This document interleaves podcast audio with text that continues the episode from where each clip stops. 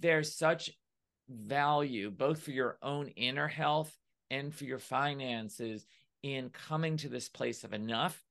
And what I feel is the only way to get there is to find enough right now.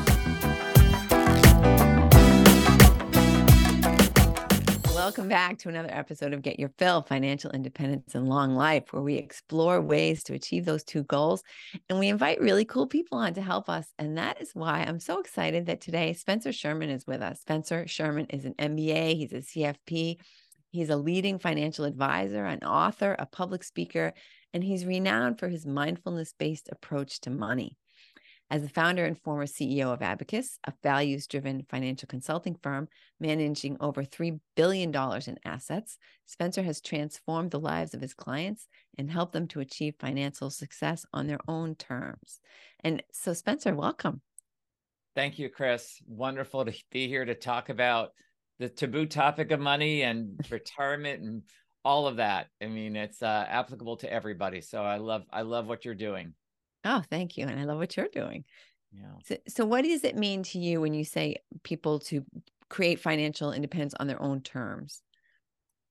Yes, yes, it's it's it's a very generic kind of sentence. And I actually, I was as I listened to that sentence, I said, you know, there there needs to be some flesh on the on the bones of that sentence. It, you know, so what we have, unfortunately, with money is is a very we have very strong currents at telling us what to do with money, what to buy, when to retire, who to work for, all of that. And on your own terms is is easier said than done, but it's it's it's letting go of some of that cultural tendencies or even you know what we grew up with in our families and really tuning into our own inner compass and saying what is it that i really want and one of the ways you can make that happen is you take uh you look at a blank spending intention intention statement and i have these on my website and fill it in as if you're starting from scratch. Like what would you want to spend on groceries a week or mortgage or or dining out or vacations? And just let your imagination go do it as a blank canvas and see if you can if you can create a plan for yourself that's independent of what your parents might say, your siblings might say, your friends, the culture might say.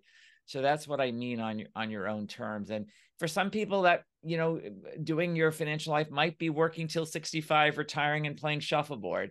Um, for others, it's no, it's retiring at 45 for five years and then going back to work at age 50. Um, so I think all of those um, options are are open for us uh, and it's like letting go of what we think we should do and really tuning in yeah and that's it's so interesting and so important because as you were talking i was thinking about the very different camps that you can listen to right dave's Ram- dave ramsey yeah. no debt Yes. Robert Kiyosaki, use you, you know, leverage, use all the real estate people. You want to leverage. No, you don't want any debt. You don't want a mortgage. You want a mortgage. And, and you can just go nuts. And like you say, a lot of us come from families where you just you know there was money wasn't plentiful. We don't necessarily feel comfortable spending money letting go of money. I need i know people who are millionaires who don't want to travel first class you know and i guess a millionaire isn't that much anymore but people who have a lot of recurring revenue a very healthy amount of recurring revenue you know money that's coming in without their working and they still feel like oh i don't know if i should be spending this i what right what if we're broke tomorrow Wow. Yeah. So, you know, so you're having great memories some, of having great trips. yeah, Chris, you're pointing to something else here is that a lot of us stay in our heads around money. There's a lot of rumination and fantasy. Um, you know, rumination tends to be more in the camp of worry and anxiety. And then there's the fantasy of like winning the lottery, but we don't actually get the checkup and say, can I afford the first class? Instead of ruminating about it, right. or you know and being or being in fear of it you know check it out you know have do the do the math or hire someone to do the math for you and see what's how would this impact you to do that epic vacation or um to you know to maybe um take a less intense job i mean i was i've been working with a woman who's been making a lot of money in tech working for one of the big tech companies and then through financial advising, she realized like, I don't need all this money. And it was this wake up to her. It's like, wow. It's like my whole company's pushing me, but in that push, there's a lot of burden because i've got to take on 70 hour a week work work weeks and all that. And there's all the the the you know the the frills of it. I get to fly first class and all that stuff. But it comes at a huge price. And here i am. She's like ending her 50s and she's saying no i don't want to continue. So she went to her supervisor boss and, and said i want a different i want a different um, work life here at this tech company. And they gave it to her. And she is so thrilled. She's making less money but she the projection showed that she absolutely is going to be fine with that less money and she's like so happy that she realized it because other people wait till they're 65 or never realize it you know and that's becomes a really difficult transition right from like oh. push push push 70 hours yeah. a week and then all of a sudden you're like ooh you know i've got yeah. nothing to do floating through life and then depression sets in you lose that feeling of purpose and excitement about you life could, and if you can you just could, yeah. You mean if you go like cold turkey? She went she went from probably 60 hours a week down to 40 hours a week. Yeah. So so for her she's she's still feeling very purposeful, um very alive. She just doesn't feel that that she's sold her whole life to the tech company. Right. And I'm a hundred percent agreeing with you, yeah, right? I'm yeah, saying, you know, if yeah, she would have just kept pushing and pushing and pushing, right. and they're like, okay, is this what I've been working for all this time of this life of doing nothing, having nothing, yes. right? yes, yes, yes. But it's easy to get caught up in that, right? Yes. And and one needs to take a look at some points. And this is where a financial coach, a financial advisor, having that outside perspective can be so valuable and just saying, wow, does that make sense? And maybe it does. I mean, I feel my role as a financial advisor is to really be in that unbiased, agnostic. I don't care what you do, it's your life. And mm-hmm. maybe for you, working 80 hours a week till you're 90 is the right path.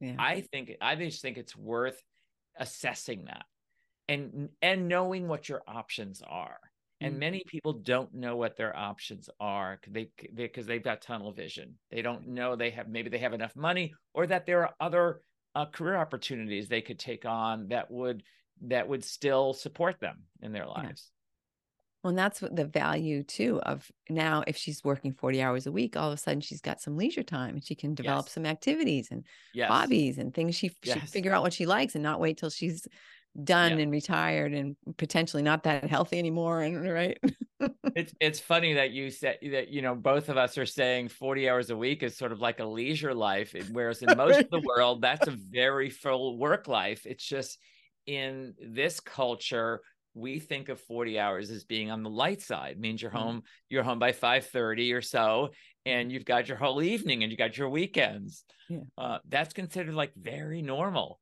in the rest of the world. Like you should have it's your actually right. 35 like, is like the norm. Like 35 is right. Else. Yeah. Yeah. But you're right. I know we do tend to work too much and that's not good yeah. either.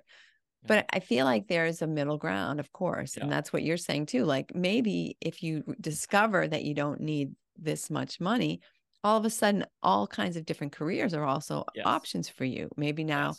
you could feel comfortable doing an entrepreneurial, you know, making an entrepreneurial move Absolutely. and saying, hey i've got time for a side hustle something that i love right? And yes. and that's going to just bring me tons of joy and maybe eventually become my full-time gig. Yes yes. I think you know there's certainly a, a group of us that don't save anything for retirement or save way too little. Yeah. and i think we have that sense of ourselves but i'm noticing more and more of us are probably putting too much towards retirement. I mean we're we're we've been so conditioned by all the advertising save save save. Yeah. and we're doing it and we're paying down our mortgages a lot of us. And maybe is all you need to do is make an assumption that at age 75 or 80 you're going to sell your home. Maybe just that one assumption is going to allow you to go to a lower paying job in your 60s uh, for example. So it's like we think oh i got to keep going keep going. Maybe not. Um, right it's and true. if you're not saving anything, start, you know, this is the time to to start saving something for sure. Is figure out what, you know, what can you let go of in your expenses so, or put savings first is what I usually say is just yeah. make it like the first thing you do like actually you know if you exercise first thing in the morning it gets done first of the month do do that automatic savings you know yeah because we expand or contract right to right. fill the available space yes. and the yes yeah if you've got less you just do with less and if you've got yeah. more you can easily spend it yeah. yeah. so just take that little bit right take that little chunk out and let it do its work there the magic of compounding interest and and do you find people getting nervous uh, like now when things are changing things are more expensive maybe when gas prices go up and when interest rates go up do you find your clients are getting like oh no you know what now? Do we have enough? Oh what are we going to do? You know it seems like human beings i mean because i've been doing this like for over 30 years it seems like us human beings we always find something to worry about like it's and there's there's some research behind this that you know from a neuroscience perspective we are wired to look out for danger. That's the mo we are we are survival oriented and you know it's like you know if we go way back in time you know if there were two pe- you know you see two people are on the serengeti and one's noticing the shadow of the lion the other one isn't is just daydreaming who who's who's going to survive that over time right. you know right. it's like so we we have a bias towards looking for negative things. If we miss the positive it's not the end of our life. If we miss you know there's a patch of strawberries there no big deal. But if we miss the lion coming out of coming out of that is a big deal. So we tend to look for that with our finances. We look for the negative and the journalists know this. That's what sells things. So we can drive up our anxiety all those um all that, that adrenaline all that can get fired up just by reading something let alone that something actually changed with our finances. It's just like some journalist out there in idaho is telling us that the market is going to go down. Yeah. Wow well and that's going to impact my day but that's how we are. I mean i'm the same way. I i that's why i have to really be careful how much of that stuff i i read into right? Yeah. um yeah so um yeah i don't know what else i was going to say about that but um yeah the the the anxiety i mean i think that there's the anxiety over when the markets are high there's the anxiety of they're going to fall. When the markets are low it's like they're going to fall further. And what i think the trick here is to look back over time long stretches of time and to see that there's always been impermanence. There's never been a long stretch where things just were like even. Um, there are market periods of up and market periods of down. And if we can accept that and just see that is part of this human life. If you want a different life, find another planet. But there is impermanence. There is ups and downs. I don't care how whether you have billions of dollars, somebody in your small circle is going to die. Something's going to happen. You're going to have a setback with that money. It's just part of being on this planet Earth. And and, and you can see that you got through the 2001 2002 correction. You got through the 2008 2009 correction. You got through the 2021 so you you know we start to see the 2022 correction. So and maybe 2023 um, you start to see that you're capable of getting through these things and you don't need to panic. And in fact, I know that uh, there are a lot of entrepreneurs out there, and we know this intellectually, but it's another thing to actually act on it. That when when things are scary, when there's chaos, that is that's been shown to be the point of maximum opportunity. That's when prices are lower. That's when people are running for the exit signs. And that's when entrepreneurs fulfill their role in the world. Because entrepreneurs, the whole word is about like coming between. It's a French word. It's about seeing what's needed. Yeah. And that's a very important thing for to be focused on what is needed in the world, not what do I think is needed, but what is needed by the world. Um, and the entrepreneur then fills that need. And there are more needs when things are topsy turvy than when things are, you know, going so well. So I think it's a ripe time to be paying attention, to be to not let yourself get into that frenzied place. Because when we're in that fight flight place, like we're in that survival place that something's you know coming at us like a an animal. But today it's it's the email it's it's the newspaper headline. That's what's coming at us. And it's not real but we make it real. It becomes real within our bodies. You know this is the time to see what hmm, maybe there's a business opportunity out there.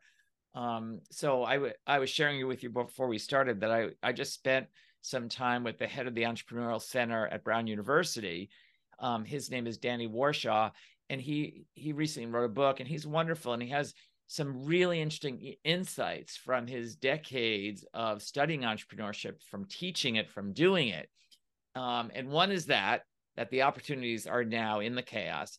The other one is and we're speaking of this is that also sometimes in the chaos we have less abundant resources or at any time maybe you might have more limited resources. And he says that's a bonus that you are better off with limited resources. And this is very counterintuitive. Like why wouldn't you be more likely to be successful with abundant resources? It's not what the research shows.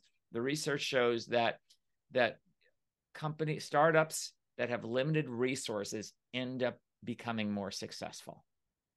You know it's sort of like necessity is the mother of invention perhaps yeah, yeah. you know i think that was that's really fascinating so that just gave me a boost of um sort of energy to know that wow i don't have billions of dollars but i'm actually might be better off than the people who do in terms of starting a new venture it makes sense because you're going to be more selective about the things yeah. you implement you're going yes. to be more resourceful you're going to be more yes looking for collaborations and ways to work with others and stuff. Thank you fantastic. for saying that. That's, yeah, that's Chris, that's exactly what he said. That yeah. you're much more likely to put together a really great team because you have to. You yeah. can't. You don't have wiggle room. Whereas the person with tons of funds will say, "Yeah, like, like, uh, yeah, my that I want to work with my best friend," which he says is an absolute mistake. Not so much from the from the jeopardizing the friendship but those kinds of teams aren't as successful. You want people who are different from you. Yeah. He says to look into your Rolodex of your sort of not so close friends, your distant friends, people that you're not in touch with on a regular basis. Look at those that that that circle of people and then ask people for referrals. That's the way to get a team of diverse thinkers, diverse backgrounds, all of that create mm-hmm. a much better unif much more likely to, team to succeed. Yeah. Yeah exactly. You're not going to surround yourself with a bunch of yes people who are just going right. to agree with everything you say exactly. right because they've got this cushy job very, they don't want to lose. it's very counterintuitive because i would think i want to be with my friends because we're going to have fun together we're going to you know cheerlead each other and all that. And my friends we're, we're different from each other. And he says not as different as they could be. Um, mm. you you tend to pick friends that are more likely like you, and you want people that are really different, really different perspectives and skills and backgrounds and connections. You want mm-hmm. to get all their connections, and that's going to be found by really searching for somebody who's not exactly like you. The other thing that he says that's interesting, he says, ironically, often teams not only are they more successful, but they become deep friends over time yeah. when you when you when you connect with people that where you have weak links at the beginning that makes sense because you do you've got the time and you're working yeah. together toward a common goal and that does yeah. forge really beautiful strong connections yes yeah it's interesting because i've had this summer i had some interns and now i have some other young people here working with me and they mm. just think completely differently of course because yes. they've you know got 30 years on them so isn't that great? It's great to hang out with people like that. I've got a cousin um, who's 22, and I hang out with him, and I'm a mentor for him. He's a mentor for me in some ways because he does bring that other. I mean, he's the one that told me about ChatGPT a year ago before anybody else knew about it. Yep. Yeah, exactly. And because they're, they're, following the trends, they're looking yes. at, you know, oh, I've got this like Robinhood. That's how I found out about that was from some young clients who are, that was wow. years ago. Like, oh, there's this thing, and you know, I'm like, wow, that seems a little risky. yeah. Yeah. because of the impact, right, that it can have on the market with a whole bunch of people who don't know anything about stocks or are suddenly just empowered to buy it every, you know, buy and sell on a minute by minute basis like that. Mm. Eh. yes.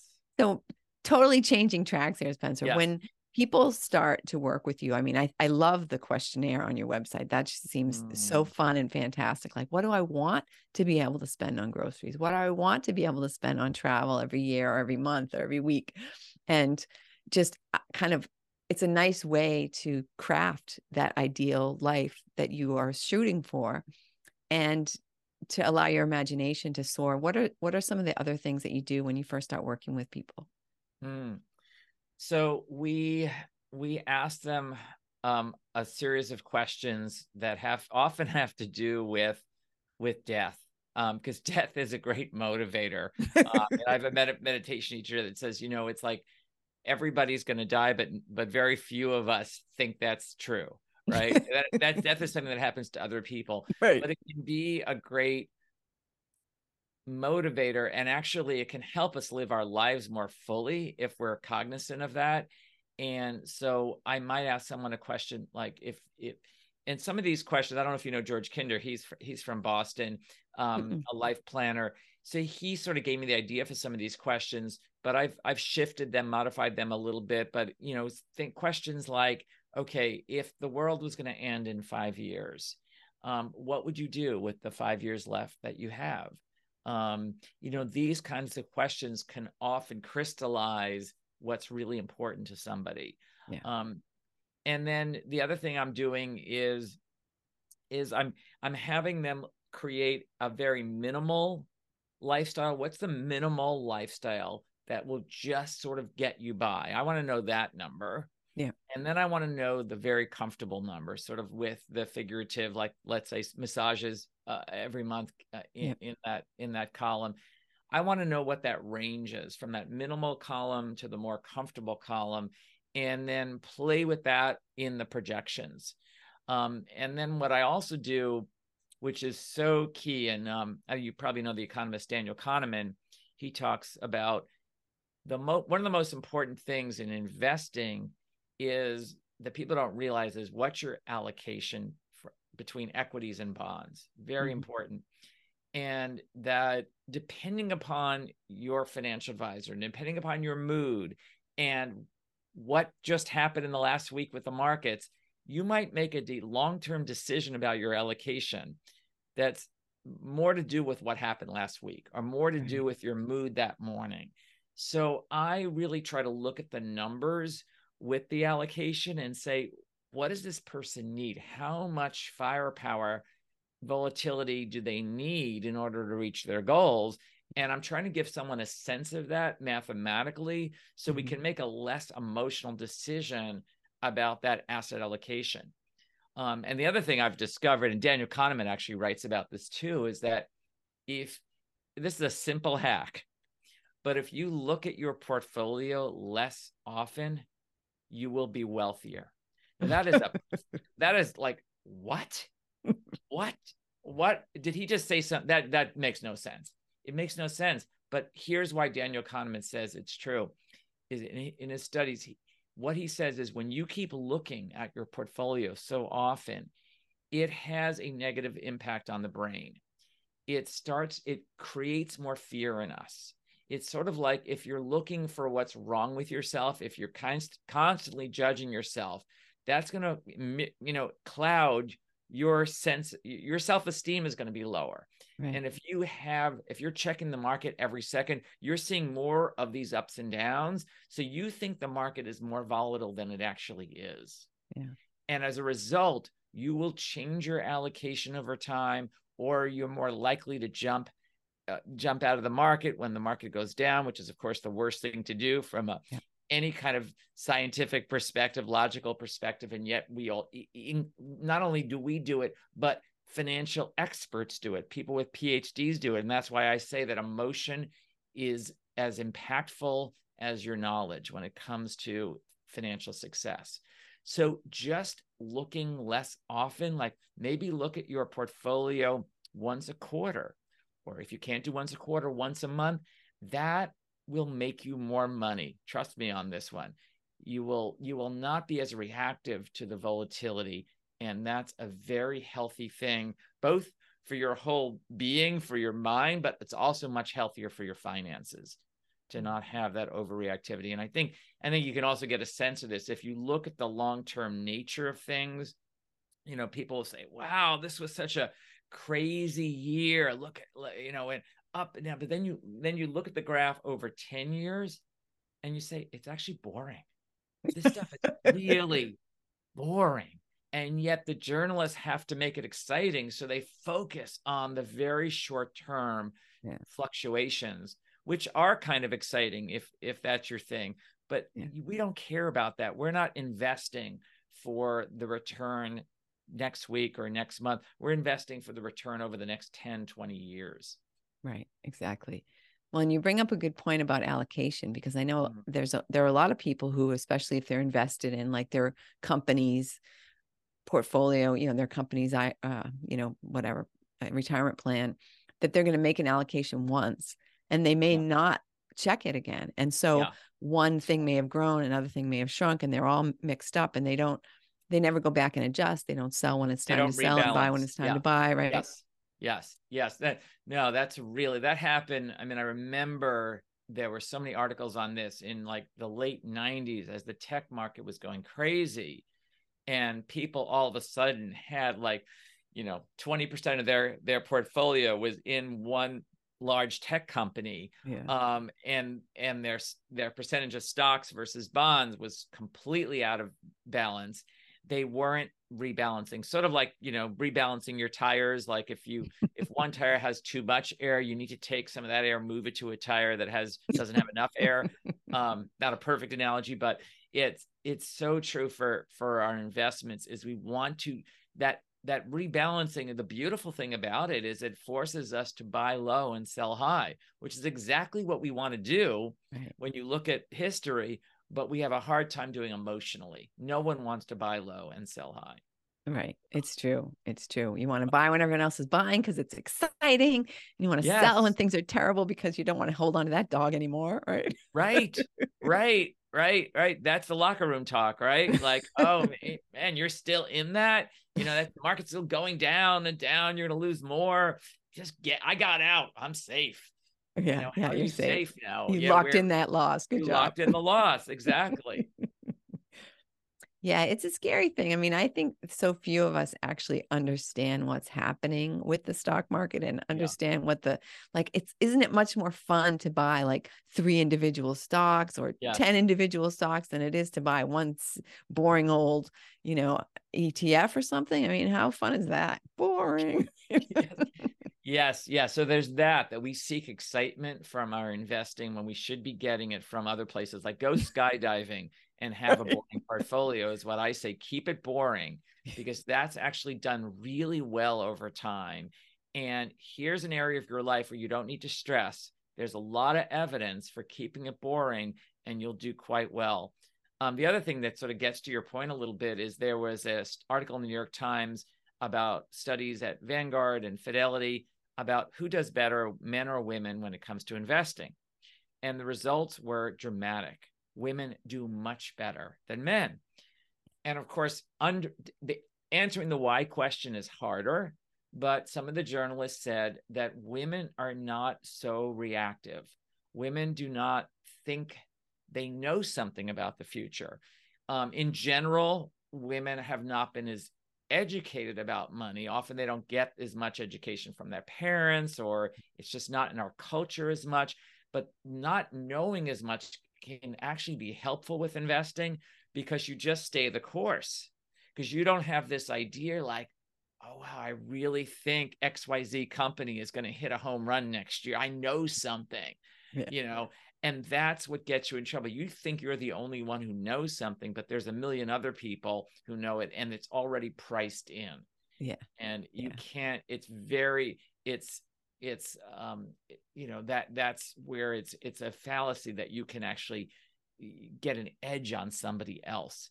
I mean that you're moving towards gambling if you start thinking that way is what yes. the evidence shows us.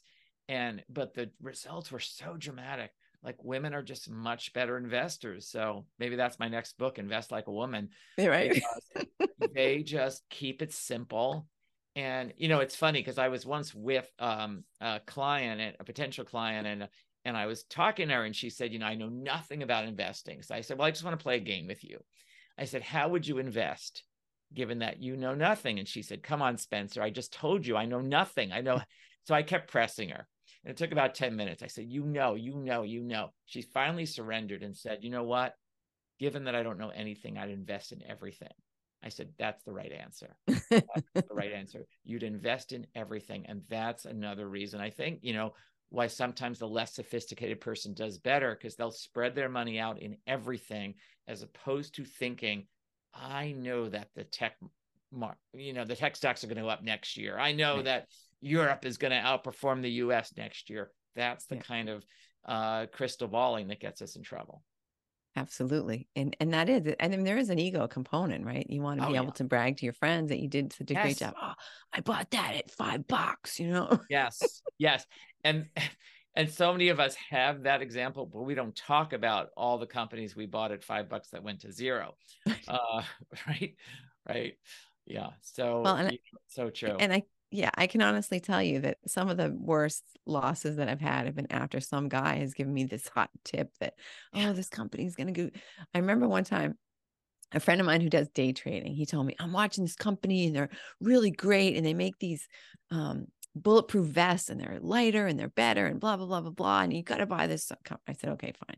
So I put a, just a small amount of money in there like right what can i afford to lose i'm just going to put that small yeah. amount in there and just see what happens so great small company everything's wonderful but then the president gets arrested for his third time of drunk driving and now he's in jail and basically the company's worth nothing like, oh, wow. wow. why did you tell me the guy was a drunk because that yes. you know yes i mean the, this is the all these these company specific risks risks that we can get rid of the company specific risks by by buying thousands of companies yeah. and this is what we do for our clients is we don't want to take on that risk that that one company making these bulletproof vests is going to you know collapse because the leader you know it gets in trouble. We want hundreds of those companies. So some of our companies will go bankrupt but when you own thousands you don't care if a handful of companies go bankrupt.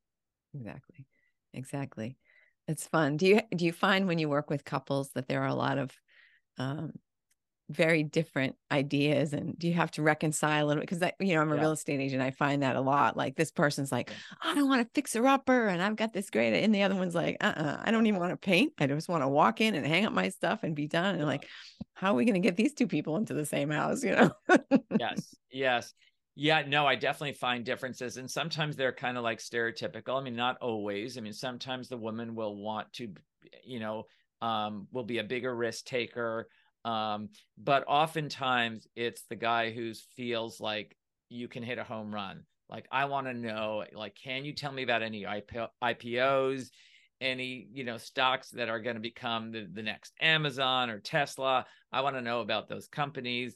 Um, I'm willing to risk some of this money. So you know, then what I do is I'll I'll create a you know how much money can this couple afford to lose? And I'll yeah. put that in a separate account and let that that spouse that um cow, cowboy or cowgirl. Yeah yes exactly exactly. It could be it has been the woman occasionally but uh, it's the man and let them play with that. But now they know and the other spouse knows that it's okay. If that goes to zero it's fine. Yeah. if it quadruples more power. Then now they have more money to play with right. So that's been a way to resolve that for couples in a really harmonious way. Um yeah i mean i think the other thing is is is that thing of how often do you look at it? I've had to talk to couples about that because you know one spouse is like oh it drives me so crazy looking at the thing. I don't i don't want stocks at all. And i say well that's what's going to drive return that's what's going to allow you to retire early yeah. uh, the odds are just in your favor so what if you don't look at it so often? And maybe we you know we have quarterly meetings and that's i'll tell you what's going on every quarter but it's going to save you so much stress right? I mean you're laughing right? Because it's it's so true right? How many times in life with our investments or with other things have we found out about something that we learned something that we didn't need to know right? It was like we could have just waited till the end of the quarter to learn about what our investments did. We didn't need to know about that big up and down during the quarter. Um you know it's sort of like when you get an email from a friend and it's like it looks like a strange email and you can get all upset about it. But if you just wait often the friend will send another email whoops sorry about that. You know yeah. you know my the spell corrector you know you know i didn't mean to say that right? I mean yeah. that's happened so often at work where yeah. i've overreacted to an email at work and if i just waited it would have been better um, and i think that's so true with the stock market yeah, absolutely. Absolutely. And it sounds like Spencer, you, you have to do a lot of educating in your yeah. in your role. Yeah. Yeah, educating um I mean I think there's educating, there's inspiring, there's there's there's getting people to see that there are no absolute guarantees.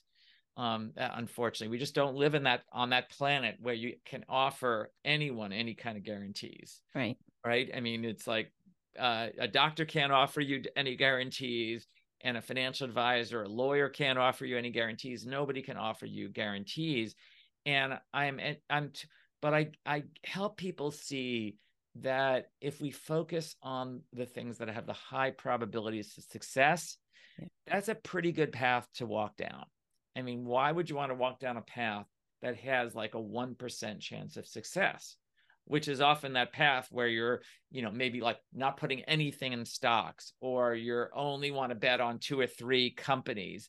You know, that has a one or two or 5% chance of success. What about if we do something that has like a 95% chance of success? Yeah. You know, yeah, so absolutely. that's that people really like hearing it that way. Like, absolutely. okay, I get it. There's a chance that anything could happen. There could be this total nuclear war or whatever you know we can't we cannot protect protect you from everything and if we do it's going to take away your current quality of life if we build in so many insurance policies you know so it's like that balance right because we find that literally with insurance right we have to have a balance with our insurance otherwise you can spend your whole paycheck on insurance policies right? Yeah it's absolutely true you can't there's no quality of life there's no fun no fun no quality yeah yeah exactly. Spencer, what do you think of the 4% rule? Mm, mm. For withdrawals from a portfolio. Yeah, that just seems yeah. like I, I think I need like five or ten million dollars for that. I know, I know. I think you know, I, I, well, I know some financial advisors who say no, it's not four percent, it's three percent, which is like even worse, even better. You could even, you mean you can only take out three percent? That means if I have a million dollars, I can only take out thirty thousand a year and I think we as as financial advisors are very biased towards making sure someone doesn't run out of money because that's the only way you could sort of get sued is can't get sued for leaving too much money at the end, even though that can be a problem, a big yeah. problem. That you you you tell me to only take out thirty thousand a year, and now I've got all this money, and I'm ninety, and I can't do. I have no interest in doing the epic vacation. So I I try to find a little balance there. I I usually aim for like four to five percent withdrawals, but you know it depends on the the life expectancy that the person thinks they're going to have. Yeah. What what other what backup plans do they have? Do they have houses that they could sell that that they're open to selling um, mm-hmm. along the way? Um, do they have family that might support them if things don't go well? So I look at a bunch of factors, but I usually feel that most of us, including myself, sometimes are sacrificing a little bit of the too much of the present for the future. That we're having people live on too little money right now.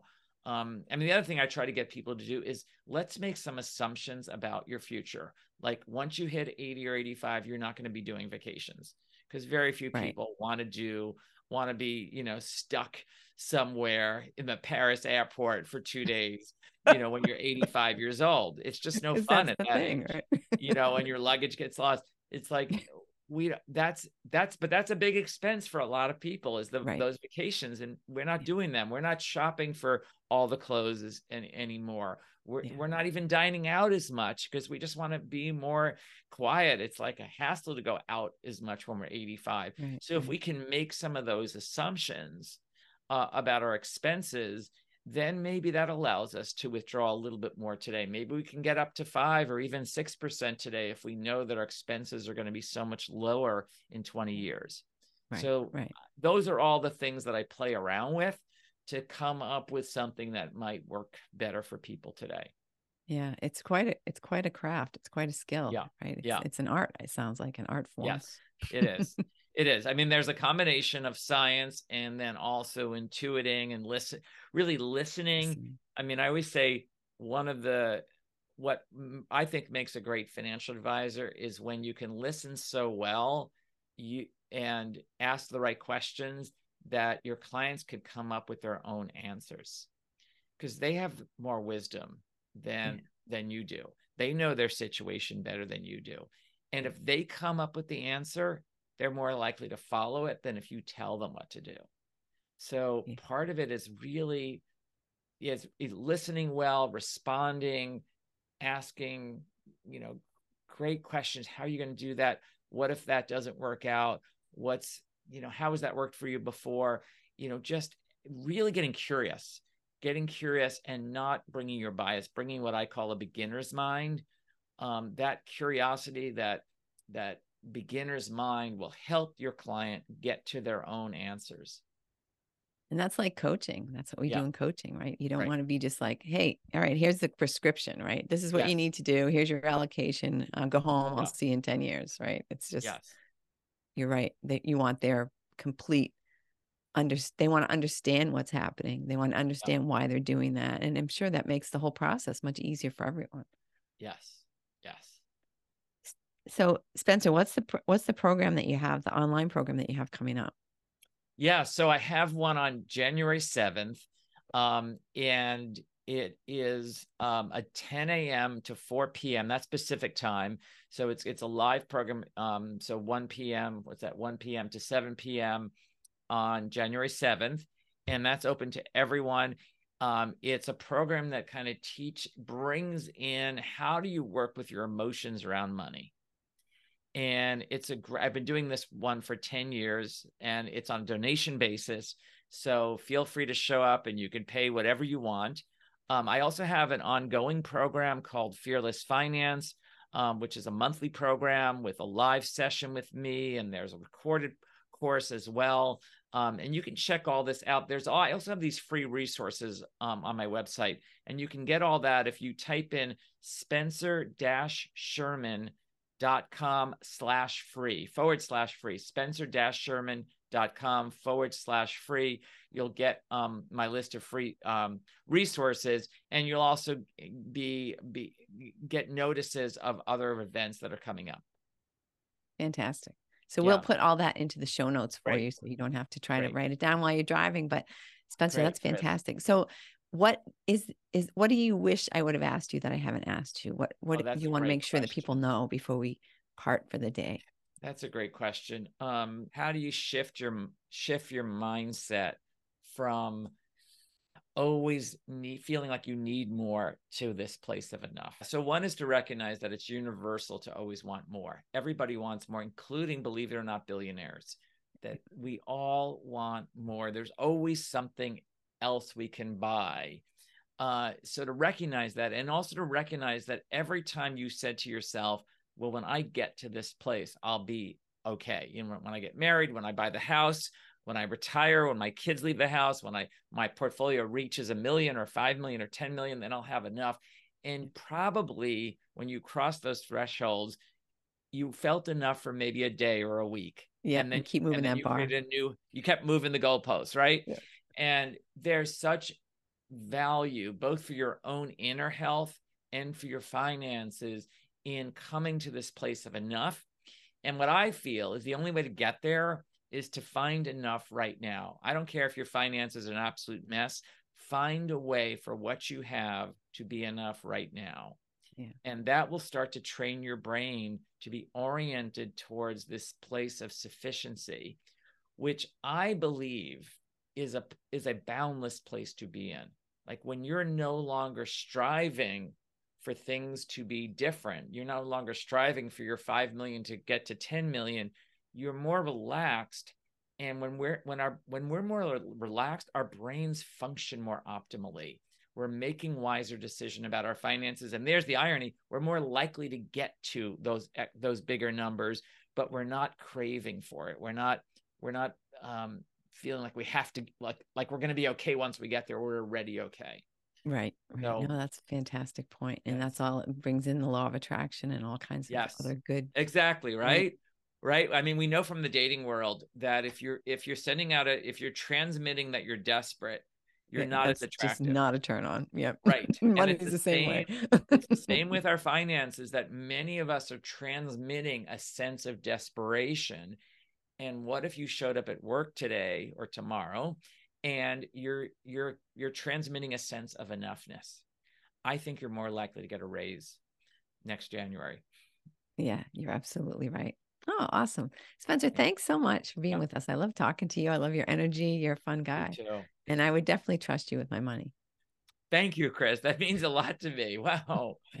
Thank you. Thank you. Well, it's really been great. You're you you're a great host and you ask great questions and you're you. so devoted, I can tell, to your audience to really make a difference for them. You know, you know, you're not just doing this just to do it. You really want to make an impact on their lives. So thank you for bringing it on. Awesome. Thanks for being with us. And thank you, listener, for listening. Who do you want to share Spencer with? Come up with, why don't you just like right now, think of at least two or three people that you want to share Spencer's message with and forward this episode to them because I know they will thank you. And then I hope we'll all see you on January 7th for Spencer's program. Yes. And in the meantime, have a fantastic week.